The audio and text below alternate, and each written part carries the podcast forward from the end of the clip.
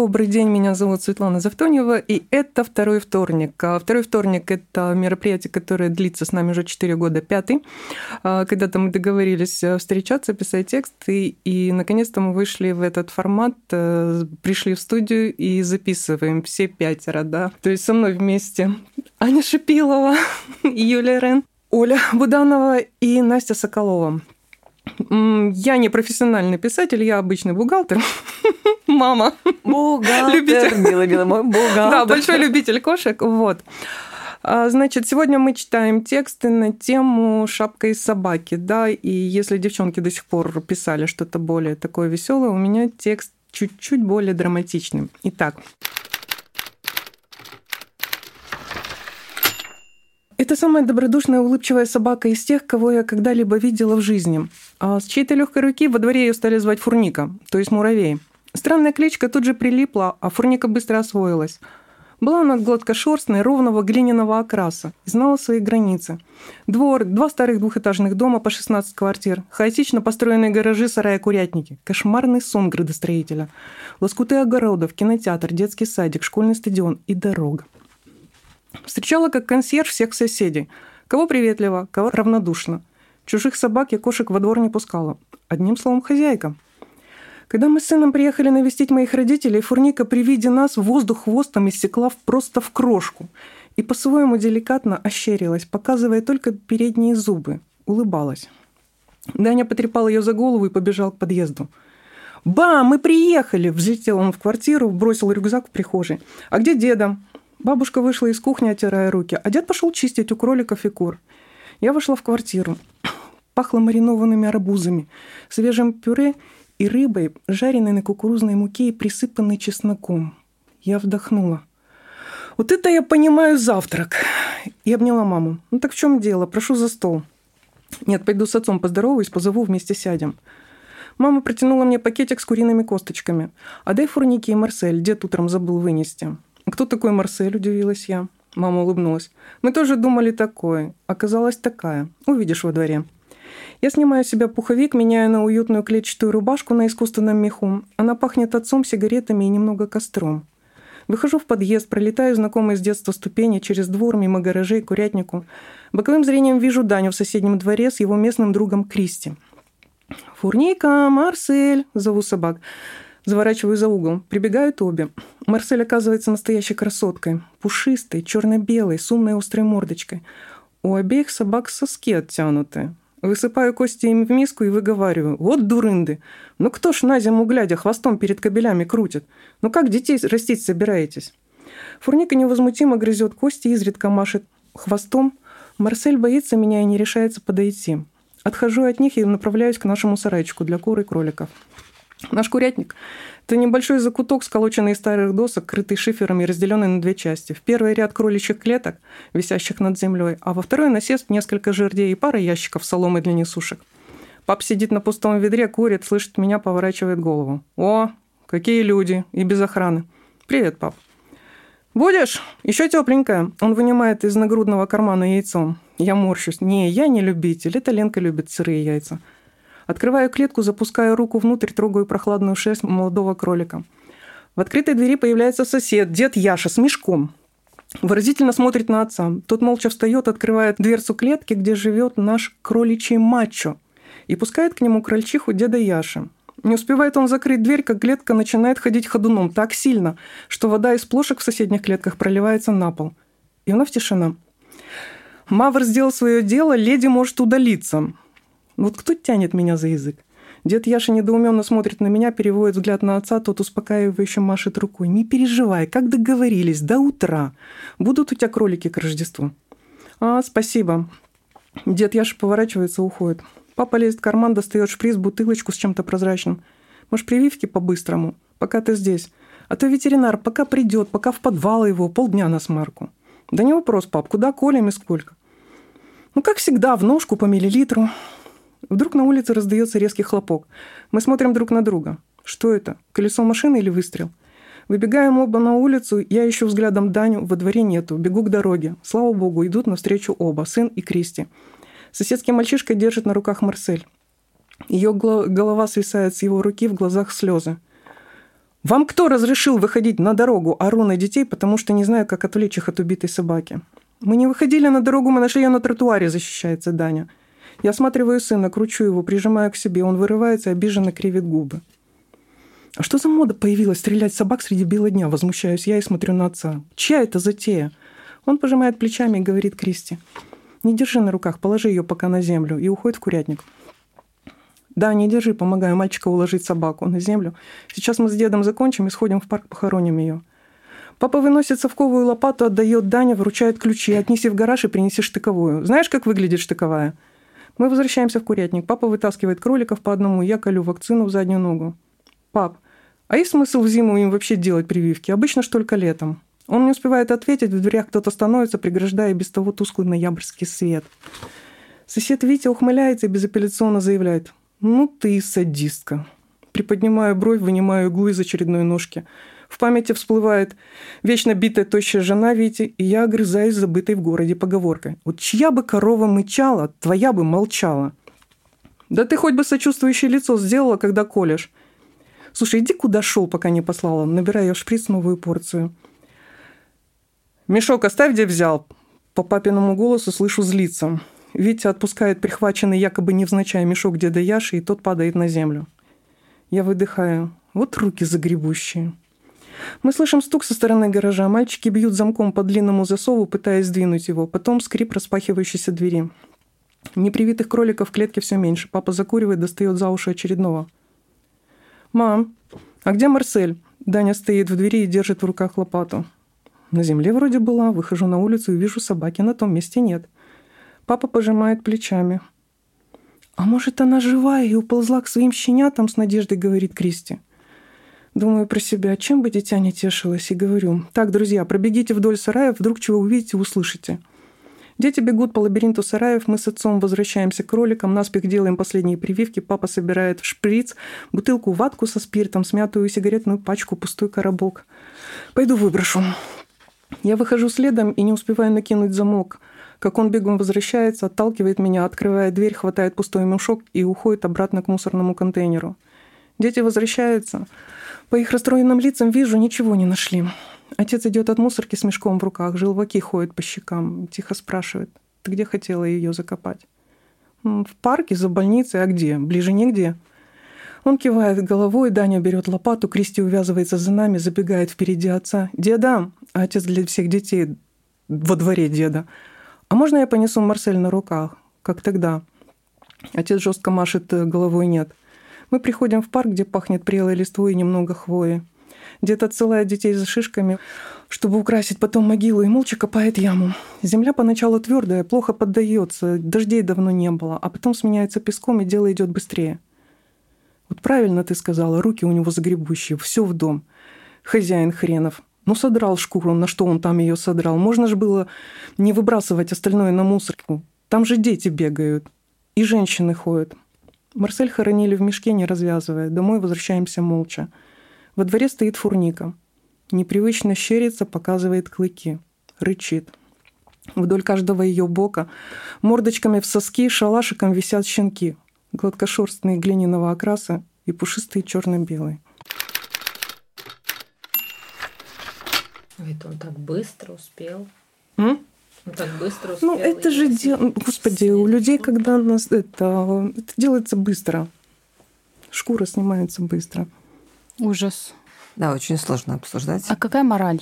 Ну вот это, это, это о чем? Я знала, ждала этот вопрос, да, это здесь как раз вот э, не хочется, ну как какое-то вот именно морализаторство, да, вот у, здесь можно затронуть вопрос, почему уходят бездомные собаки, да, почему их не стерилизуют, почему кто-то разрешает им отстреливать, да, почему кто-то вот, ну, хочет взять себе, сдирает, ну, кто-то держит кроликов и, в принципе, да, и сдирает с них шкуры, и потом шьет из них, ну, отдает скорняку и шьет из них что угодно там своим детям. Кто-то задирает это с собак. Это, это другой мир. Это просто погружение для вас в другой мир.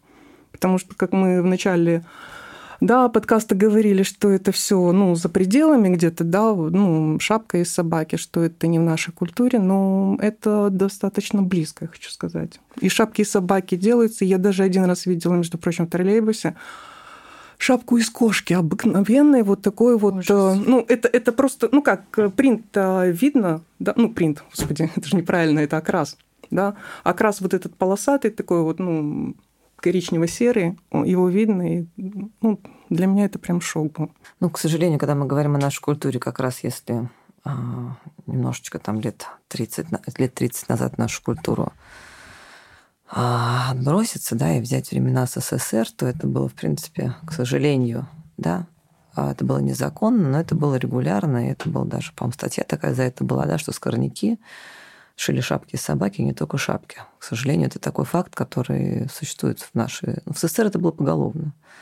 Да, и шили не только шапки и все остальное. Ну, унты. Да, да. Вы меня просто да, сейчас... Это, я, я ну, мы с вами все примерно одного возраста. Я сейчас э, дико шокирована. И, клянусь, я об этом никогда в жизни не знала. Я погуглила, э, прежде чем писать э, и я прочитала, что действительно в СССР были шапки собак, хотя я их не застала. Э, но я прочитала, как это вообще все было, что сначала они появились где-то на черном рынке, и я спросила мамы, говорю, ты помнишь эти шапки из собак? Она мне ответила, что это всегда было незаконно, и что это, ну, как считалось, стыдно, что ты, ну, у тебя нет денег на нормальную шапку из не собаки, а кого-то там, песца или какой-нибудь внутри. Ну да, а, даже внутри. Как да, это же тоже недорогой тебя... мех. Но...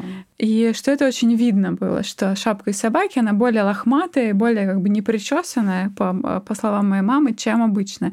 Потом я зашла на Авито. И набрала шапка из собаки. И поставила поиск всю Россию, нашла шапки из собаки, которые продают по всей России. И, в общем, э, я прочитала описание, специально мне было интересно. Э, такой э, экскурс, экскурс в интернет. Я прочитала описание, и там э, кто-то оправдывался в этих описаниях. Прям по тексту было видно, что это оправдание. Шапка из собаки, но она теплая. Mm. Шапка из собаки, но она вообще-то собакой противовоспалительная. Да, Шерсть собачья, черная. она как бы да. И поэтому кто-то писал теплая и, и как бы норм. Ну, то есть кто-то вообще не писал описание. И, в общем, следующее было бы так позвонить и спросить, откуда у нее шапка из собаки как появилась, но это уже на, на следующий какой-то research и журналистский какой-то подход на статью. Ну, в общем, это было действительно, да, и я готова поверить, в общем, Свете э, в ее художественной правде. Мне кажется, Света, Света получился очень крутой текст, такой почвеннический, писатель-почвенник. На самом деле Света озвучила такую важную тему, о которой, в принципе, уже начинают говорить, да, если говорить о Европе, то это там, ну, это натуральные меха, да, уж если так говорить, если в Европе это поголовные дизайнеры не, не используют натуральные меха, то до нас это еще не доходит, и, так скажем, очень огромное количество баталий в сети, э, в социальных сетях, да, когда заходит тема о натуральных мехах, потому что ну вот нас всех сейчас, так, так скажем, несколько шокировала, да, Светина история потому что для нас не вяжется собака, да, и шапка. Но при этом, я не говорю про нас, а при этом как бы, да, для большого количества людей абсолютно норма ша, там, э, шубы, шапки из лисы, из песца, но при этом как бы никто не задумывается о том, в каких условиях э, выращиваются эти лисы. Никто не задумывается о том, что если убить, э, а их убивают жутким способом, семимесячную лису, то ее мех будет лучше, он будет лучше смотреться на шубе. И здесь такой, на самом деле, глобальный вопрос, да, почему мы шокируемся от шапки, от собаки, но не шокируемся от того, когда идет девушка в метро, а с ее плеч плеч висят головы лисы. А как тебе теория? Ну, э, мне просто не хочется быть э, ну, каким-то радикалистом, да, mm. сейчас и вот там морализатором. А как тебе история про то, что специально выращивают животных, для того, чтобы сделать из них э, стейк, для того, чтобы сделать из них э, э, шубу, шапку и прочее, потому что, ну, объективно есть регионы, в которых без этого не обойтись, ну, то есть без меховой одежды. Ну, просто хочется, знаешь, какую-то другую точку зрения, да, в этой ситуации. Ну, им же дали специальную жизнь, ну, они могли бы вообще не родиться. То есть их, им дали жизнь для того, чтобы потом из них сделать э, какую-то вещь, необходимую для жизни э, людей У на свете. Сигура, я влезу в ваш э, да, диалог. Да. У Кадзу Сигура есть книжка «Не оставляй меня». Она, собственно, про людей, которые выращивают в будущем на органы. То есть это некие клоны людей, которые специально клонировали. А даже фильм был, где снялась Кира Найтли в главной роли. И они живут, они не знают, что они клоны, они просто живут в каком-то закрытом таком э, ну, не интернате, а в каком-то закрытом таком э, месте. Остров, да? Э, какой-то, ну, остров, да, что-то такое. Я уже точно не помню, что там. Да, ну, называется книга «Не оставляя меня». И они дружат, они любят там друг друга, у них какие-то конфликты, там две девушки не могут поделить одного парня. Ну, как бы в этой среде клонов. И потом ты читаешь, не понимаешь, о ком ты читаешь. То ли это какие-то люди больные, которые живут где-то в санатории, то ли это что-то. Ну, то есть ты не понимаешь, почему они все куда-то ну, свезены и оттуда не могут выйти. А потом ты понимаешь уже в конце, что они, ну, а потом они начинают рассуждать об этом, что они, ну, как бы просто выращены на органы для людей, которые, собственно, их там заказали, да, в кавычках. И, в общем, это такой тоже вопрос, мне кажется, философский, на который можно порассуждать. Тут вопрос в этом-то рассказе этот мужчина явно не живет где-то на севере, где ему прям нужна эта шапка. То есть он вообще, наверное, это делает. Вообще вопрос, почему он это делает? Он просто видит плохо лежащее э, Никому типа не нужно. Ну, как бы никому не нужную собаку снимает с нее мех. И, в общем, вот интересно, что он-то, наверное, вообще в этот момент не задумывается, что он делает что-то не то. И не задумывается он при этом, э, ну, я делаю это, потому что иначе моя жена там замерзнет зимой от холода. То есть, на самом деле, мы с вами рассуждаем, мы придумываем всякие истории про пользователей, про выращенные штуки э, специально для того, чтобы их там съели или использовали. А в жизни происходит куча таких вещей, которые, у которых нет объяснения. И вообще вопрос, зачем он это сделал. Вообще вопрос, сошьет ли он потом из этой шкуры что-то, или точно да, так же просто это просто стухнет где-то, и он это выбросит и забудет. То есть такая минутная ну, жестокость, не жестокость, хозяйственность, такая бесчувственная. А с другой стороны, не он же ее убил. Вот опять, я, я думала, что будет, кстати, поворот, что это он ее и пристрелил что пристрелил ее нарочно, чтобы снять эту шкуру. Тогда еще какая-то выйдет из этого. То есть вот вопрос, кто ее пристрелил? Тоже ради игры, ради шутки пошел и пальнул в собаку. Вот, кстати, что хуже? Вот просто ради игры пальнуть в собаку, или потом подойти, если это два разных человека, и потом подойти и снять эту шкуру и сделать шапку. И кто-то, может быть, действительно не замерзнет потом зимой. Ну, Света нам этого, да, Света нам этого героя изначально показала жестоким, когда она нам рассказала, что он бьет жену. А еще момент, если они в ноябре копают э, э, могилу, и она, в принципе, поддается, то это явно не регион, в котором холодно. Ну да. Ну, то есть такие вот какие-то крючки, которые угу. нам к жестокости больше от, угу. дают отсылку. Не, ну что, здорово, вот так тоже. Сложно обсуждать, когда сложная тема и вроде такая грустная, а классный рассказ, классный текст. Мы все задумались, все немножко другие уже. Ну, жизнь, Настя, да, жизнь бывает не только из пончиков, да, там, плюшек и пирожных, она бывает реально в таком... И с другой стороны, и, так скажем, эту жизнь, живя, даже не живя, нет, а, а смотря на эту жизнь в полном объеме, не питав каких-то иллюзий, и дает возможность творить в полном объеме. Да? То, что мы все изменились, это признак настоящего искусства. У нас действительно во дворе была собака именно с этим именем, и был отстрел собак прямо среди бела дня. У меня просто дочка проходила, и они там с подноклассницей чуть не, ну, не рядом с ними отстрелили собаку. Вот. И вот это животное, как раз вот эта молодая мать была, ее отстрелили, и вот эта фурника, она выкармливала потом в зиму эти два выводка щенят. Просто вот, ну, это для меня такой показатель наверное, больше хотелось, вот ты спросила, про что это, мне, наверное, больше хотелось рассказать именно про, ну, про собаку, про ее человечность, собачью человечность, как-то так. Ты знаешь, это на самом деле очень ценно то, что ты сейчас сказала, потому что, мне кажется, для тебя, когда ты писала эту историю, она для тебя в каком-то роде еще терапевтична, потому что мы знаем тебя, да, и ты очень светлый человек, и мне кажется, для тебя все как-то в памяти это стоит тоже как таким очень травматичным событием, и для твоей дочери, и когда ты писала эту историю, ты в какой-то степени еще как бы она для тебя была такая терапевтичная, что ты рассказала о ней вот об этом случае и прожила его еще раз, и прожила, и проболела, и ну, вышла из Мы нее. пишущие люди вообще занимаемся сплошной терапией самих себя. Чем больше я пишу, тем больше я себя понимаю. Ну, не знаю, как вы, но я себя ловлю именно на этом. Спасибо тебе за этот рассказ. С вами был второй вторник. Я Светлана Завтоньева, и я перед... завершаю это э, чтение и передаю слово Оле Будановой. «Шапка из собаки» от Оли Будановой.